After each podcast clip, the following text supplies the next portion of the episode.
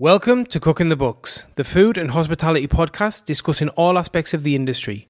We interview chefs, butchers, brewers, winemakers, restaurateurs, restaurant managers, and we talk about how they got to this point, through the good times and the bad, and what they've got planned for the future. This is Cooking the Books.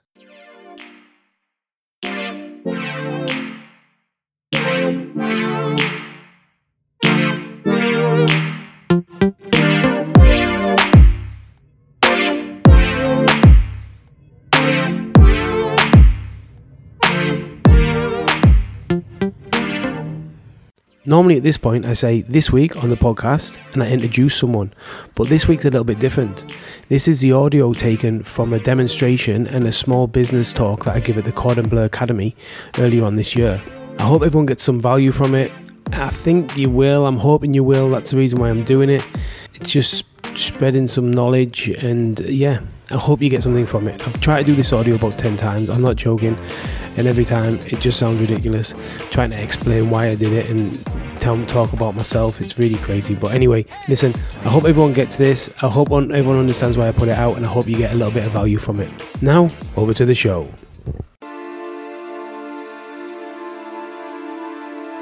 Thanks. Thanks for coming. I thought it was going to be like one person. Do you know what I mean? Maybe someone, Tom paid someone to come and watch me, but whatever. I appreciate everyone coming. So yeah, my story is I'm from England. Um, like Tom said, I worked as a chef for 22 years and had a baby. And then realised that I couldn't work nights anymore.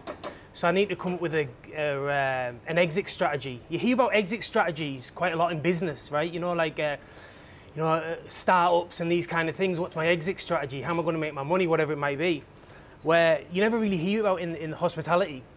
But you get to a certain age and you can't go on, you can't keep going anymore. You know, your t- legs are tired or whatever it might be. So my other passion was making terrines and pates. And I, um, one Christmas, my wife was pregnant. We, we just about to have a baby, and I made the I made some terrines for the staff at Christmas, and they said, and um, everyone really enjoyed them. They said, "Oh, you should make them." I said, "Oh, that's a fucking great idea. I'm looking for an exit strategy. What am I going to do?" So I made some. I made one, and uh, I went to Melbourne, South Melbourne Market. I took it to the deli there, Emerald Deli. Lady, I don't know if you know, it's on the corner, sells loads of deli products. And, um, and I said, Do you want to buy this terrine? And she said, How much? I said, You know, $33, $32 a kilo, I think it was. And she said, Yeah, I'll buy one. So I, we sold her that one. And then um, the next week, she said, Call me. So I called her and she said, I said, Do you want another one? She said, Yeah, I'll take another one. So then we went to another deli and we try, oh, well, she's enjoying it, let's try another deli. So we tried another deli, yeah, she took it, da, da, da, da, da, and now, five years on, we have nearly 200 customers. In, in, and we worked from a shared kitchen. So you can hire kitchens by the hour. I don't know if everyone's aware of this. We, we, you can hire them like $50 an hour, and it's a share. You three hours, you go in, you do your mise en place, you create it and then you can distribute it. It's really easy to get into the market that way. You don't have to have high, high capital to, to buy a premises or any of these kind of things. So that's how we started City Larder. That was it was simple as that. We bought one, and then we made two, and then we made three, and then we made four, and now we do in excess of 2,000 units a week. So and that's in four, in five years on a small team. So what I wanted to I want to show you some of the products that we made, some of our best sellers, which is the chicken liver pate. Also the chicken terrine and the, uh, the pistachio terrine. Each one of these has won a gold medal in the Australian Fried Food Awards from Sydney and in Melbourne. The reason that I think, one of the reasons that I enjoy making charcuterie is because it's taking a, a secondary product or a, a, less popular product, doing something in the, in the middle and turning it into a premium product. It's fine, it's fine and then turn it into a premium product, which is, that, that's the skill. You're getting, you're getting money for the skill. And it's a dying, it's a dying trade right, right now, you know. Not many people know how to do that skill. Figures are one of the most important things because if you're not making, if you're not making money, your business isn't going anywhere. So that's one of the other things I really want to talk about is the importance of making money and not being scared of the word profit. Everyone seems to think there's something wrong with this word that profit, I'm making money, the business is making money. Well, that's what we're in this game for, that is to make money. Without that, you're screwed. So you've always got to be making sure that your prices, your margins are right, your, your maths is right, your outgoings and your cash flow is right. Does everyone know what cash flow is? So we have a wholesale business, and one of the one of the really difficult things on wholesale, as opposed to restaurants, is it is the cash flow. And what's difficult about it is is terms. So as opposed to a restaurant, you get the terms. You get 14 days, 21 days, 30 days, 15 days end of month, 7 days end of month, 30 days end of month. So that means you buy the product on January the 1st. You don't have to pay for that product till January the 20, 21st. 21 days, pretty simple. But meantime, you bought that, you've sold that product. That money's now in the bank. So now you're 21 days positive. You might order, how many times do you order off the butcher? In a week, maybe five times, maybe seven times, depending, you know, five times, three times. Each time that invoice is getting built up, built up, built up, built up. So by the end of that 21 days, you might even owe the butcher 15 grand. Could quite easily owe him 15 grand. He, then you only have to pay that first invoice maybe. And then second invoice, third invoice, day after day after day. Does that make sense? Is everyone, is everyone following this? This makes sense. So that, that butcher is all, you're always going to owe that butcher $15,000. So where does he get that $15,000 from? And that's where the cash flow problem is. So you have one customer that does that, which is great. Then you have two customers, that's 30 grand. Soon starts adding up. And if you're the wholesale customer, how are you then going to keep buying your product in to keep sending your product out if you're not getting the money in? Does that, does everyone, does that make sense? Is everyone aware of this? Is this like a concept that, you, that everyone understands with wholesale businesses?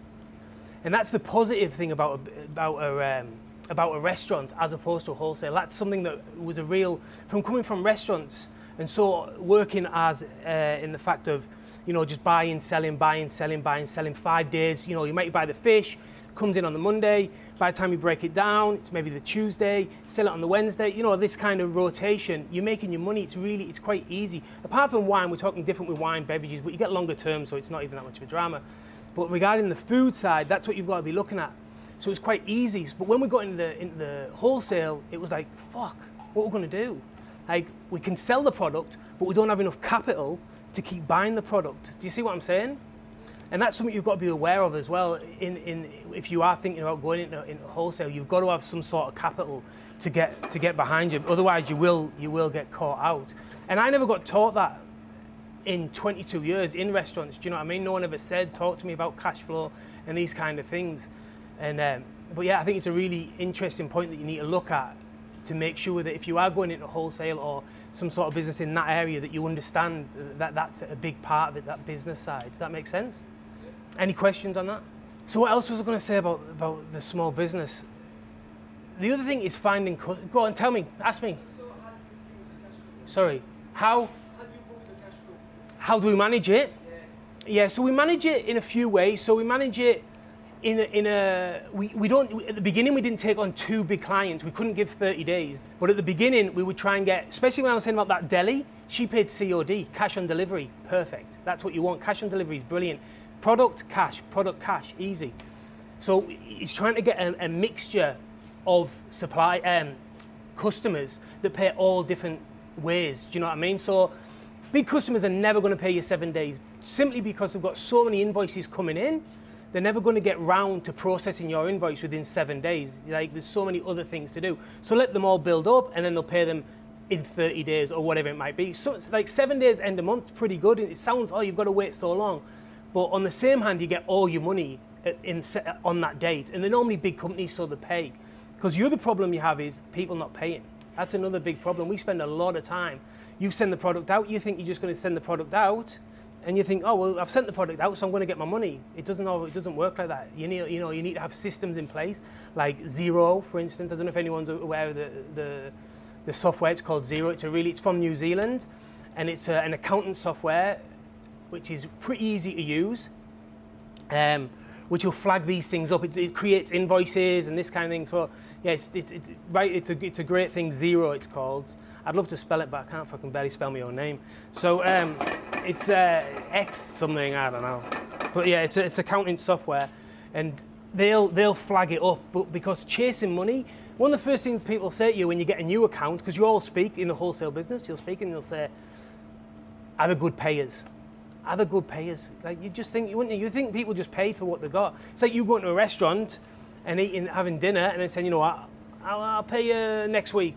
And that happens all the time. People send you a check, the check will bounce, you ring them, so it may be like, maybe 14 days after you give them the product, the, the, the check will bounce, or they'll send you a check, you're like, oh, I got the check, but the ch- check's not dated for another two weeks.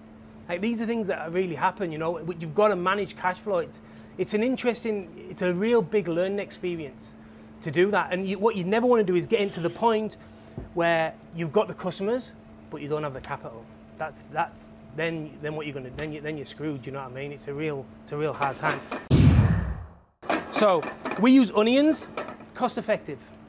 Do you know, as simple as that. Shallots, if I was in a restaurant in a, in a bit more of a, the old school when I was in, in the restaurant, we would use shallots, but we use onions, and that's a reality. We've got it, we're looking to save money where we can. Does this give the product? Sometimes you can over deliver. Sometimes you don't need to over deliver with the product. It can be still really good, but you've still got to get them margins. Do you, know, do you know what I mean? There's no point making it using shallots if the, if the product is good enough with onions. Why waste the money? Just the, the chicken livers. These are prepped. When we prep, I've got more to prep later on for the for the for the terrine. We just take the green off, but we leave the fat. Again, it, t- it saves time.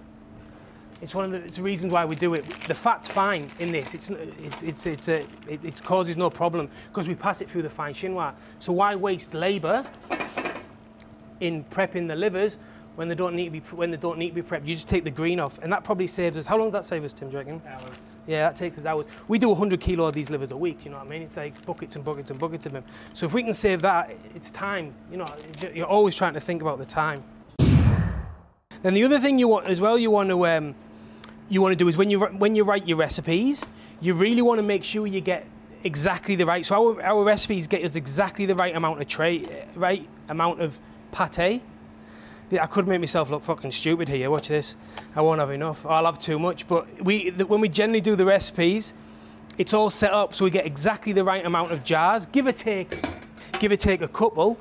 You have exactly the right amount of jars for pate because there's no point filling all the ovens and then having a litre of pate. Do you know what I mean? That, that you're just throwing money away. So we try, we write the recipes and alter the recipes as we get different piece of equipment. So if we get another oven, which we did do not, not long ago. We got another oven. We need to then adjust the recipe that we got. We, we maximized everything. Because honestly, I cannot tell you how important wastage and, and wasting money. Like it, you just you can't afford it. The margins. Do you know what the average margin is on a restaurant? I guess anyone, anyone, how many? The margin, the average margin on a, a how profit. much would a restaurant make at the end of each uh, week? Do you think, as a percentage? Yeah. What's that?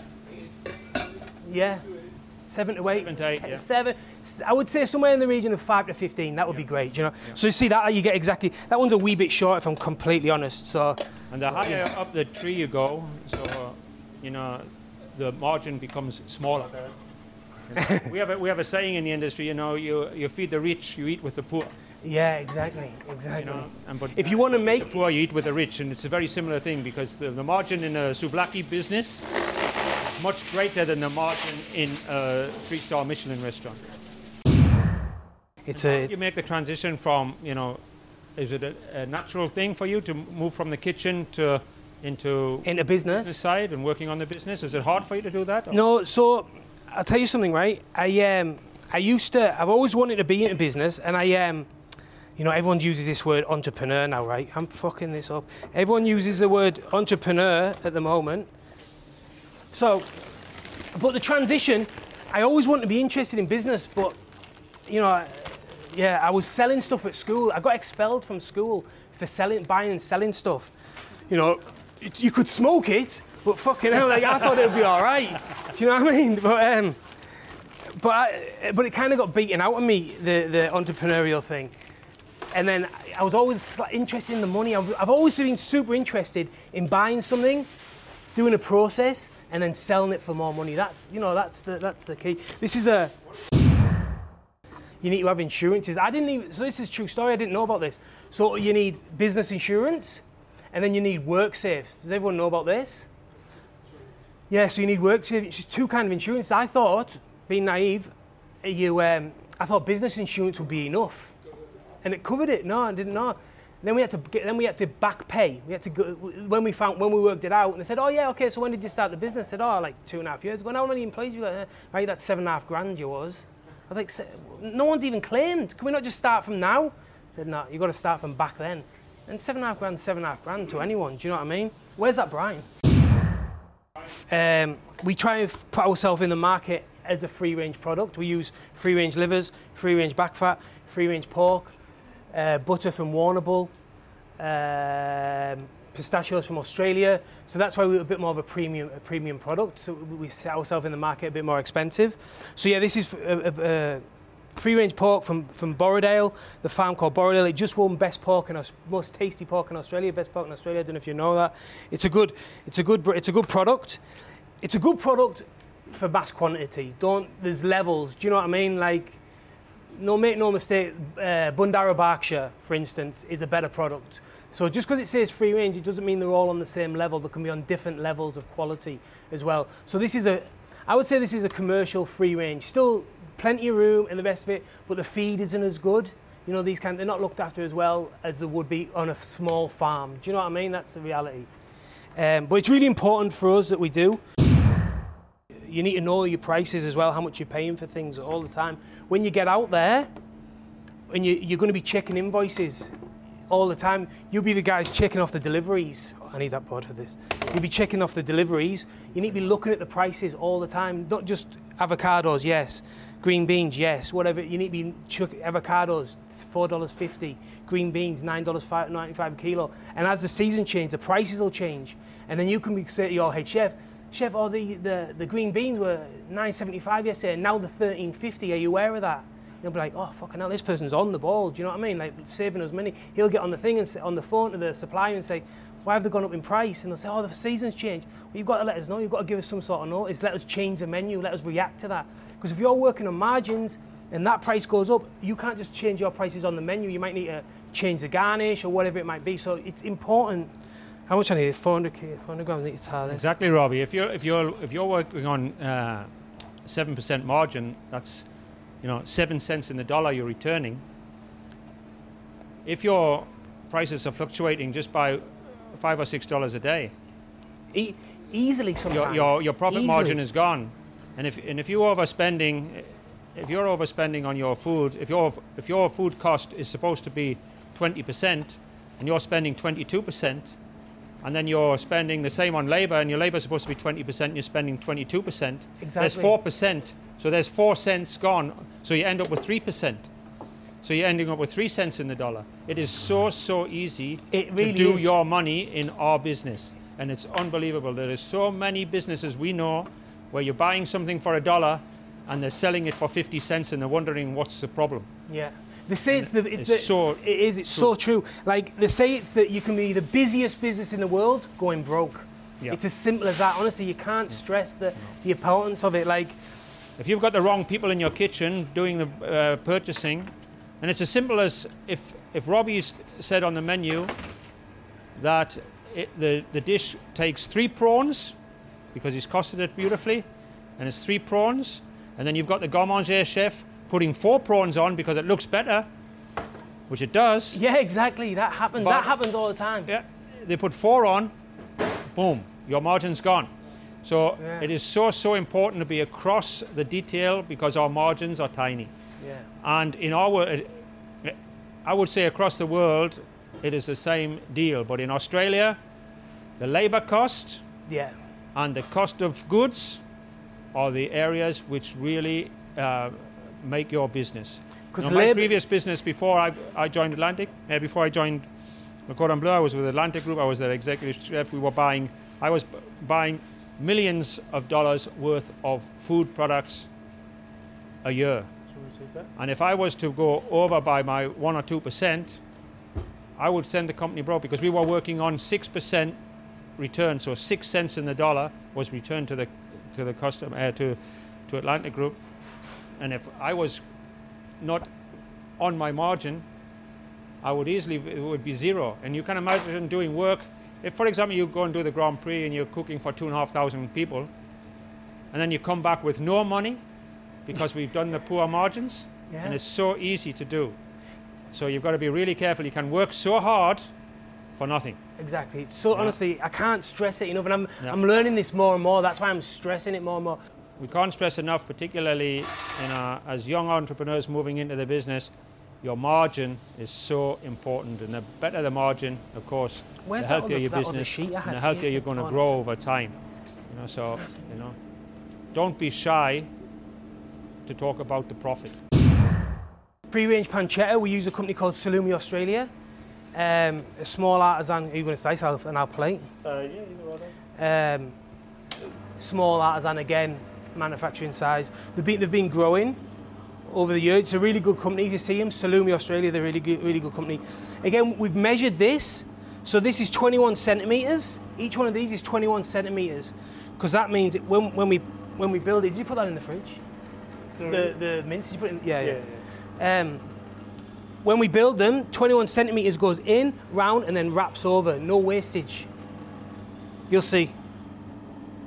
Imagine being a small goods company that makes hams and, and hams and, and, and prosciuttos and pancettas and the rest of it. And we were talking about cash flow at the beginning. Do you remember the cash flow?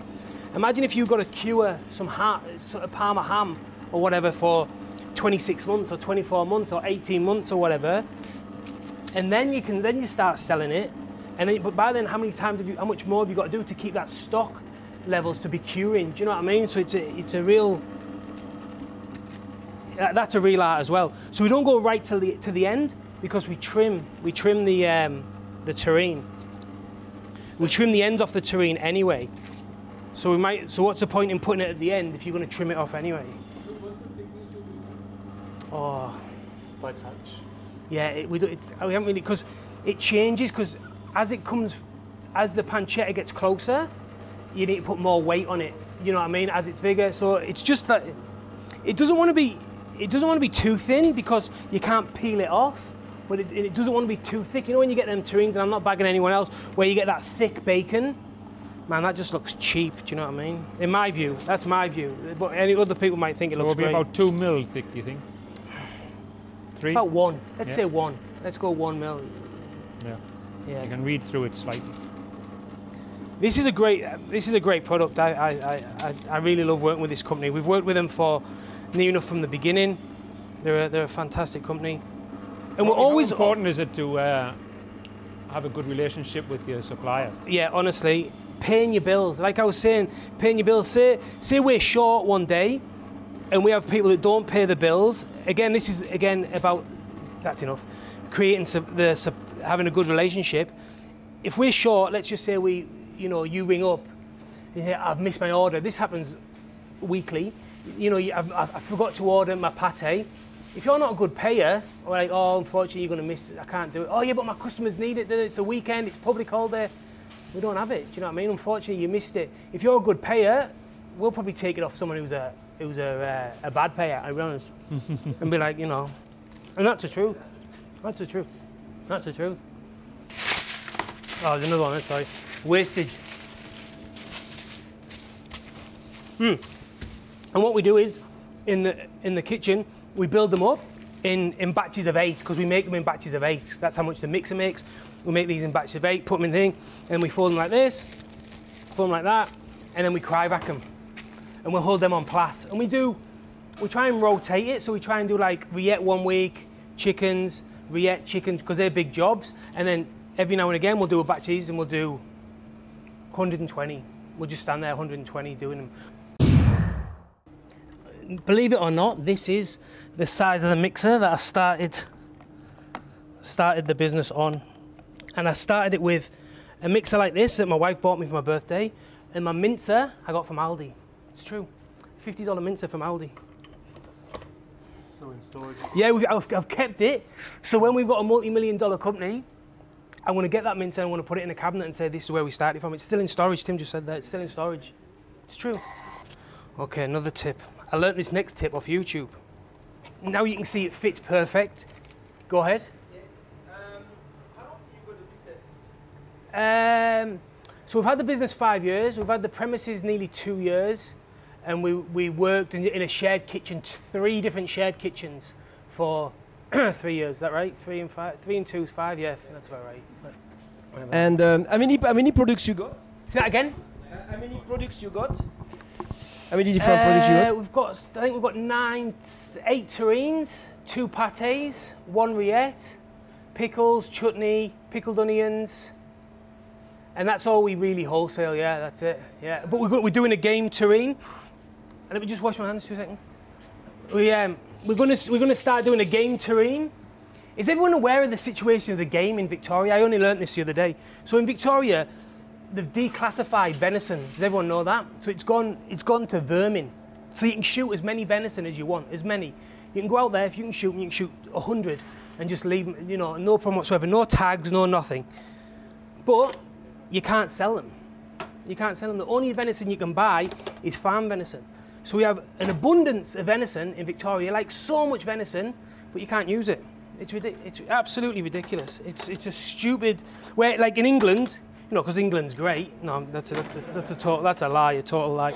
But like in England, you know, you go up to Scotland and they shoot them as game. You know, they make money for shooting them, so they can reinvest that money into the um, into the estates and the rest of it, and then also then they sell them on uh, so it gets used. So it's you know carbon footprint, all these kind of all these things. Why farm something when it's already there? It just doesn't make any sense. But yeah, I only found that out recently because we want to do a game one, a venison, venison and wild boar. So I um, yeah I started doing research and I found that out. So this is truffle, and I'm always going on about the money. And it looks like I'm real greedy, but I'm not. Where's that knife? This is again truffle. We use a company called Friend and Burrow. I don't know if you're aware of them. They're the biggest, probably the biggest truffle supplier in Victoria.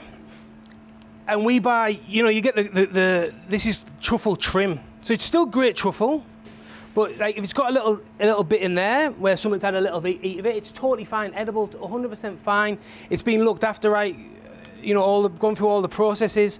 But chefs don't want that because they want the nice big chunk to go at the table and the rest of it, yeah, and shave it at the table and all the rest of it. Exactly. So what do they do with that? I buy it off them. That's what I, that's what they do. So we buy that in like, I think we bought I bought 24 kilos off him. In thing. Pardon? This one is French or Italian? No, no, this one is Australian. Australian, yeah.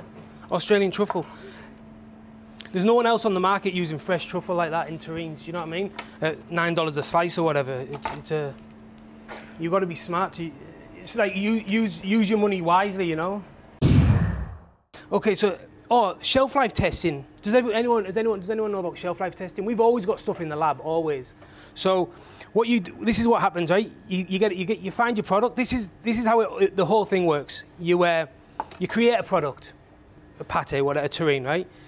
Then you then you, you get the recipe right. You make the recipe, then then you, you, you get in touch with a, a shelf life testing, like a, a lab. We call it the lab. Then you make one, and then you cut it. Then you cut 150 gram portions for as many tests as you want. So let's say you want four tests. At the beginning, I, I got four tests, and I got like they always take one for the initial test, always. So like they'll say, when did you make that? I made it on Monday. They collect it on Tuesday. They test it on, on, on Wednesday. So then they'll see the bacteria count. That's the initial um, the initial count of the bacteria. Then they'll test it after week one.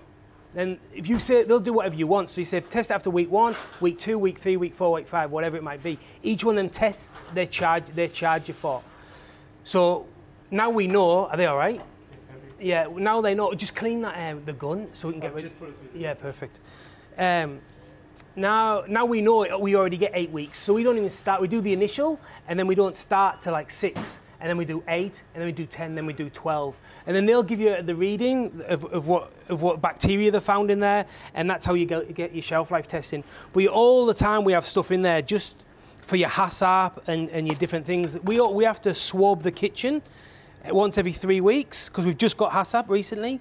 Another leak in there.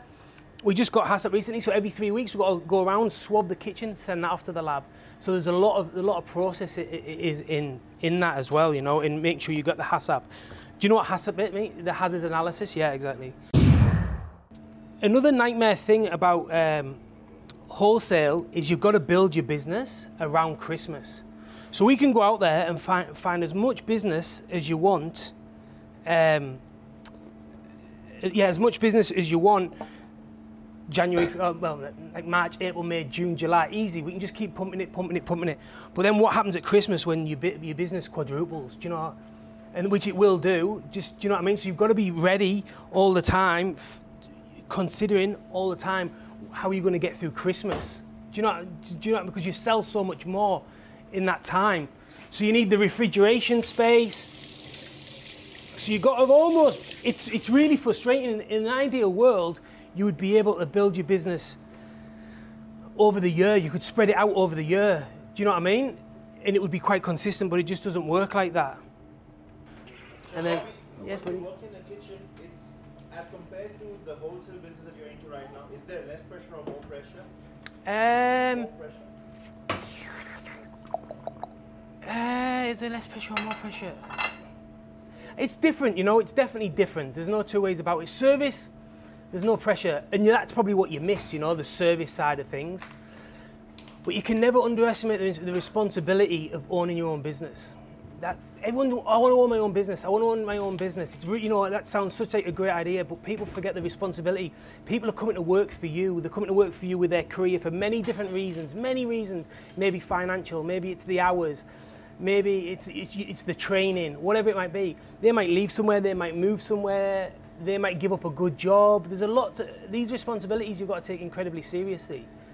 So that, that pressure of making the business grow, keeping the staff motivated. Do you, do you, that's that. Where if you're in a restaurant, we just change the menu. Uh, you know, it's spring.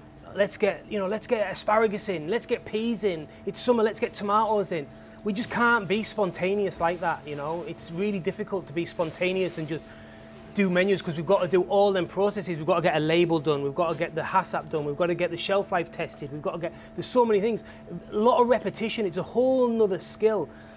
And that mindset, it takes a long time. And that's more of a manufacturing mindset. Like again, it's more of a mindset when you're in them big kitchens. It's more about repetition. Do you, do you know? Do you know what I mean? It's the same as an athlete. Yeah, exactly like an athlete, let's say an athlete, you want to, oh, I want to be an athlete, but are you prepared to do the sprints? Every day sprints, every day sprints, every day sprints.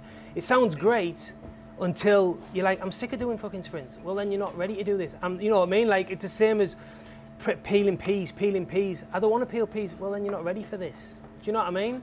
And that's what it's like at the, at the top level. I don't want to peel, I don't want to pick purslane for four hours. It's like, well, You have so many young chefs want to go and work at the Fat Duck or want to work at the three-star Michelin restaurants, but they don't realise that they have one task to do, yeah. and they'll have that one task to do for the whole season. Yeah. You might not learn anything, seriously. You might not learn much. You really might not. There's a lot of chefs out there that have gone and worked there, especially in Europe, gone and worked there, worked at El Bulli, worked at these restaurants. And you know what? The burnt, the, I don't want to say burnt out, but they've had enough of that lifestyle and they just go and work at a great gastropub. You go and work for him, and he'll teach you, you know, how to tunnel bone, how to tie, how to break, you know, uh, how to reverse bone. There's heaps of stuff he'll teach you how to do. Make sauces, reductions, utilizing produce, these kind of things that you're not you're not going to learn at, at, at them top restaurants. But he's already learned that, and he'll just pass that on. Do you know what I mean? So the top restaurants are not always the restaurants to go to. You'll be surprised, honestly. I don't know if anyone's ever worked there. You'll be seriously surprised how how much you don't learn until you get to the top level, and you might get into the production side, or the you know the, the the you're lucky enough to get into the where they design the menus and things. You know, then then that's great. Yeah, buddy. The terrine. How do we package? So we yeah we vacuum pack them. We vacuum pack them. Um, or at 99.9% vacuum suck. So, like I said at the beginning, 12 weeks, we get 12 weeks. We give it, we, we give ourselves eight, six, and then eight, and then t- well, 10, then eight, and then six, and six. And that gives us a bit of room. One of the reasons we do that is for Christmas. Like I was saying at the beginning, that building up at Christmas, we'll start making terrines for Christmas in the middle of November because we just can't make the volume. It's impossible to make the volume. We just need. We'll go into Christmas. How many did we go into Christmas with Tim? Like, do you remember?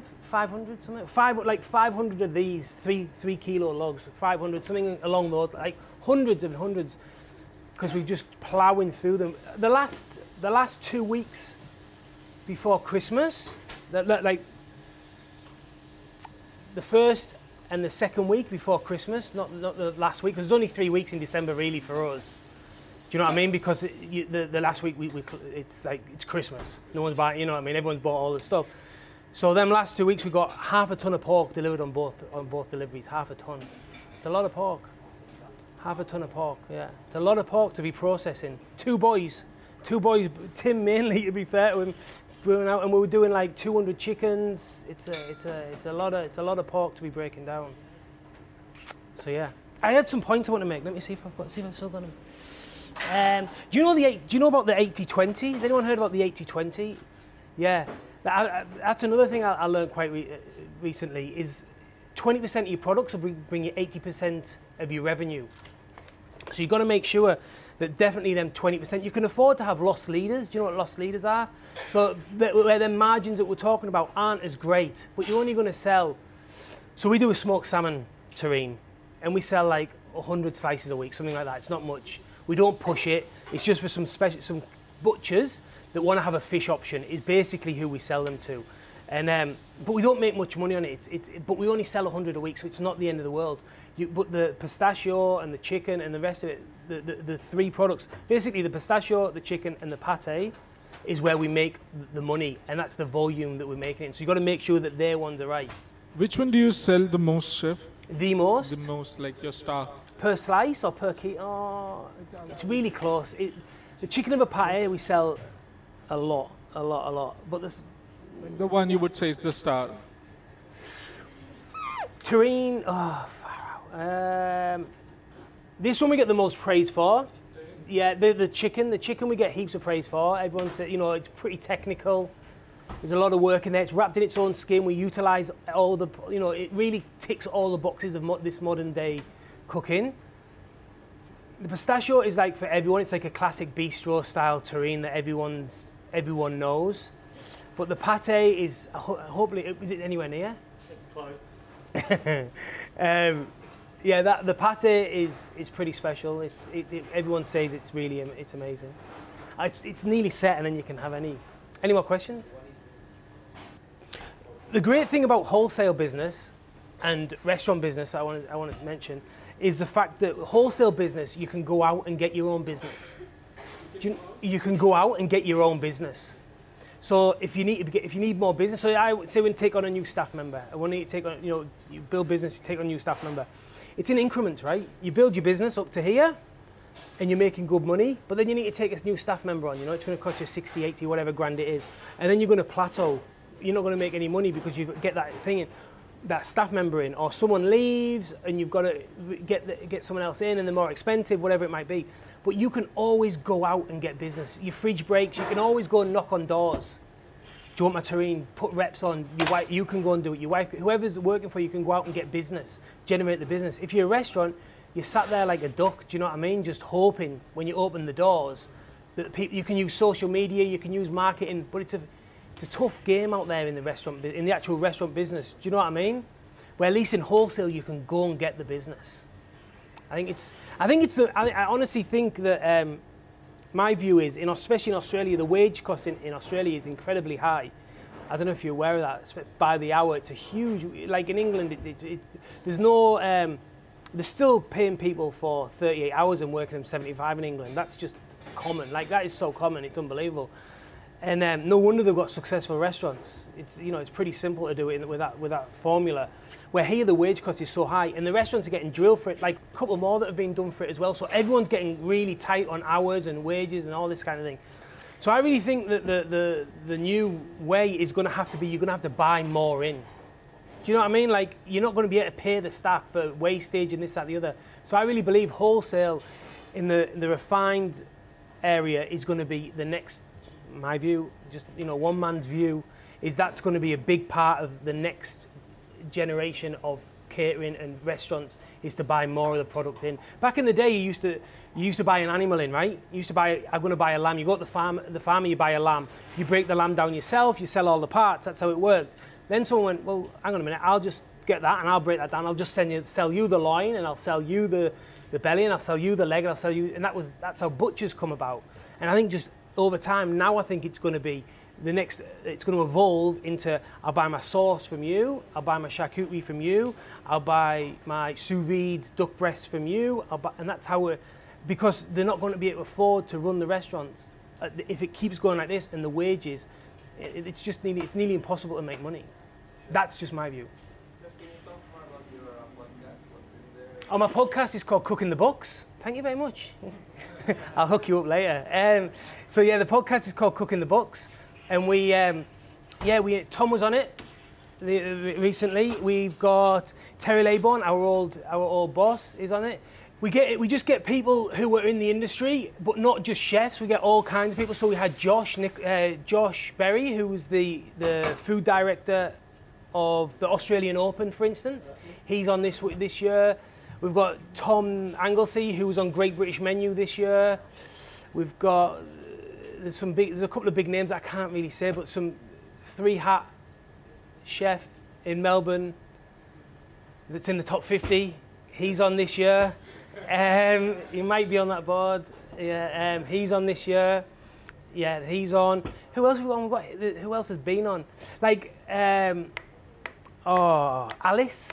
Alice is a she's an ex-teacher, really good girl, really good lady.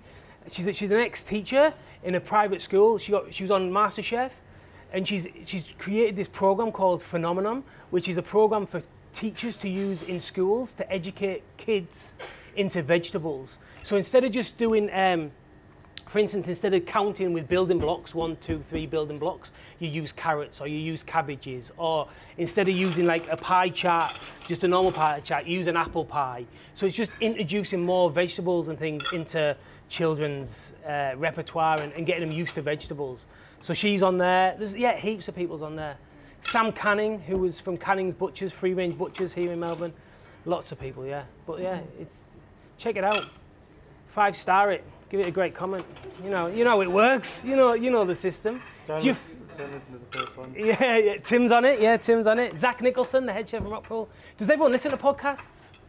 Does anyone listen to podcasts? Not mine. It's all right. I'm not, it's all right. I get it. It's fine. Well, if you got this far, you must have semi enjoyed it. So thanks for listening. I hope you did enjoy it, and it wasn't just in your car being played, and you just couldn't be asked changing the channel. So yeah, appreciate it.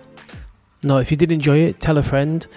And if you get chance, leave a review. Like I always say, I definitely wouldn't leave a review because I'm a lazy fucker and it's not my style to leave reviews like that. But what I would do is give a five star or a three star or a two star. But if you're feeling semi generous and you got a tiny bit of interest out of this and you thought, you know what, that wasn't bad. Wasn't bad for someone who hasn't got a fucking clue what they're doing. I'll give that brother a five star. If you do that, I'll be stoked. Thanks very much. Till next week. Have a good one.